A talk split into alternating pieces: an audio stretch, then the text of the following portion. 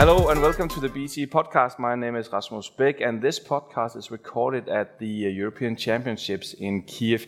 Today with me, Teresa Švábíková from Czech Republic. Teresa, welcome. Thank you.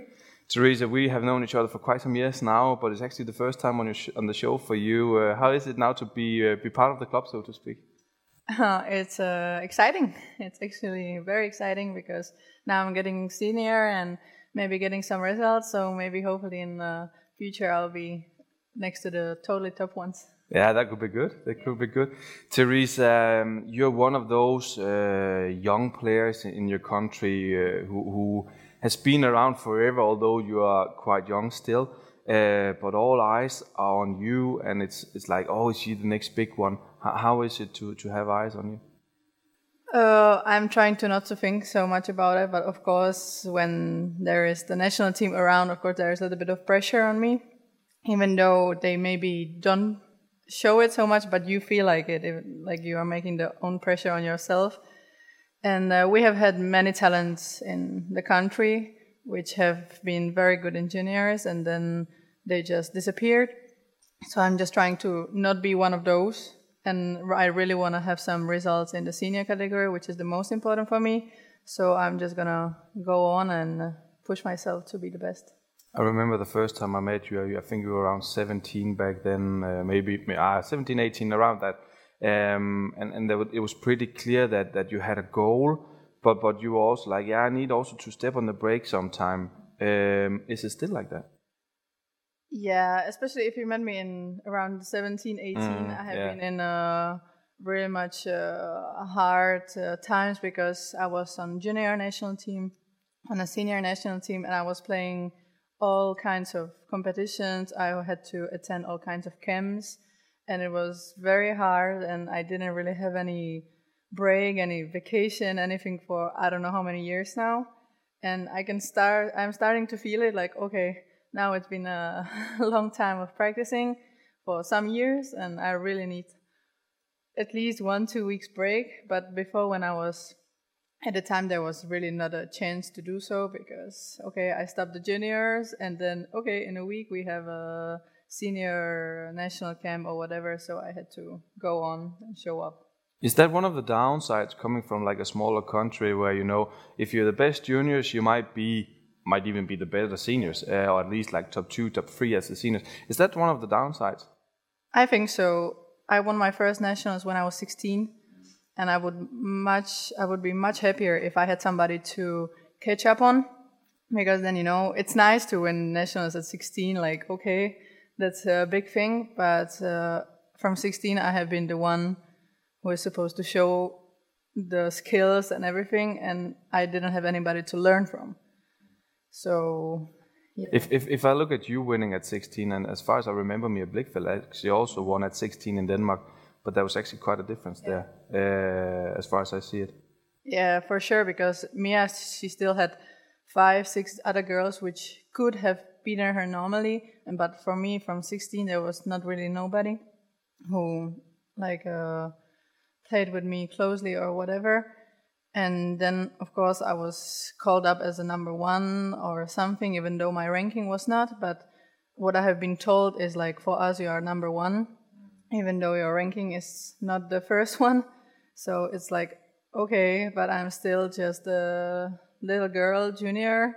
How can you put this kind of pressure on me? And since I was, I don't know, 18, I've been hearing things, okay, you cannot behave like this on court. You are a national champion. You have to show some, uh, you need to be some idol. And I'm like, okay, why cannot the 26 year old girls can be the idols and I can be the one studying from them? So of course it was hard. Have you grown up faster because of this? I think so. Yeah. But I'm still feeling like a little girl, especially on court, almost always. How, how can that be seen? uh, emotions. Not so uh, not so good with hiding emotions yet. No. Working on it, but Maybe also some kind of temper once in a while. yeah, Yeah. yeah, for sure. Yeah. Is that something you try to control, or is it more like, okay, I'll just give it all out and so be it? I'm trying to control it, but if I'm really trying to push it, like to keep it in and be like um, uh, stone faced, I can feel it on myself that okay, but this is I'm now holding it in, and it's kind of like keeping me around, and I cannot really play. So sometimes I really had to get it out, but working on it. I, I remember a match where we uh, where we met afterwards. I think it was in Belgium, somewhere on the circuit for sure, where you came off the court in Rasmus, I I I tried to be too nice for the for the public, uh, and that was actually why I lost because I was not me on court. Um, how has it changed for you in the last couple of years? Saying, okay, I can I can be Teresa in the way I want to be, but at, at the second I have I'm stepping off the court, I need to be Teresa also as everybody expect me to be. Ooh, that's a tough question because I think the most important is how I feel and how I'm gonna be on court and what's gonna suit me the best. Mm. So that's what I have to focus on. Teresa, one of the big choices you made were actually also to leave home.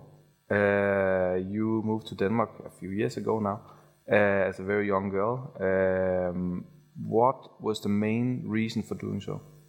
Uh, we didn't have any national center. We didn't have any good uh, like uh, possibility to train. No sparring. So actually, when I was like 16, I've been the first time in Denmark, just like for some camp, and I really liked the people, especially Danish people. They are so lovely. Thank you. and and uh, yeah, then I was coming back, and I could see the difference that I had nobody to practice with, and um, it was tough. And then before the summer, before the European Champions in juniors, Youth Olympics, I was told uh, from the Czech Badminton Federation, from the head coach at the moment, who was, uh, I was told that okay, we will give you the best we can in the summer. We will take care of you. We will prepare you well. And then like I was counting on it, and then one week before, I've been told from other guy, just go. We have nothing for you. So I was like, okay, you know. And then my coach in Denmark, he was the only like I called him, told him about my situation. He said, come here. We will always take care of you. And then you know it grows to also personally, and then you are like, okay, you are there for me in the worst, and yeah, and I'm really happy with where I am. But Teresa, it's no secret that you're actually uh, living now in, in, the in the area where I grew up. Mm-hmm. Uh, it's very very far out in the countryside. It's a very small village you actually live in. Uh, it's it's a big difference from from other players living in the bigger cities and everything. Uh, it, it, might also be a kind of change of life for you, knowing that okay now I'm living in the barn basically. yeah, it's like uh, um, I've been growing up in the city. I was used to go to school after like go for lunch, which we had like in the shopping center, and like be in the city had everything five minutes apart from my home, and now it's like okay, I'm living on the farm in mm. the middle of nowhere, mm. but I like it. Is it worth I it? I like it. Yeah, it is worth it. Yeah. What is what is the main reason why it's worth it? Um, the people. Mm. Have you become a better player? Yes.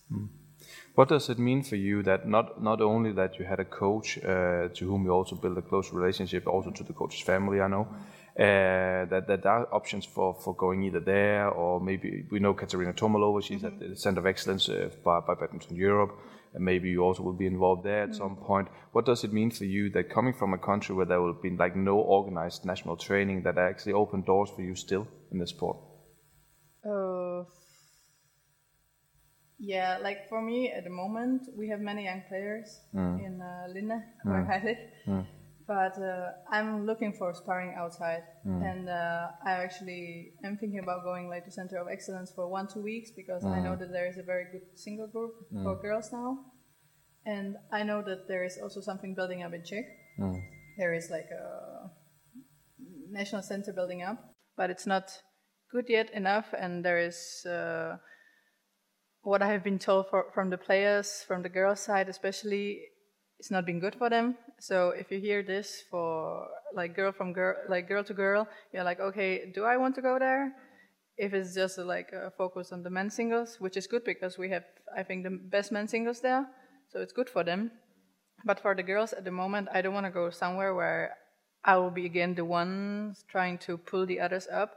I want to go and play with the girls, which I can be pulled up to because I don't want to, like, I don't want to make it sound bad. I don't want the others in my age to, you know, come and be better than me or the same. I want to come to the older ones and better ones to pull myself up. Hmm.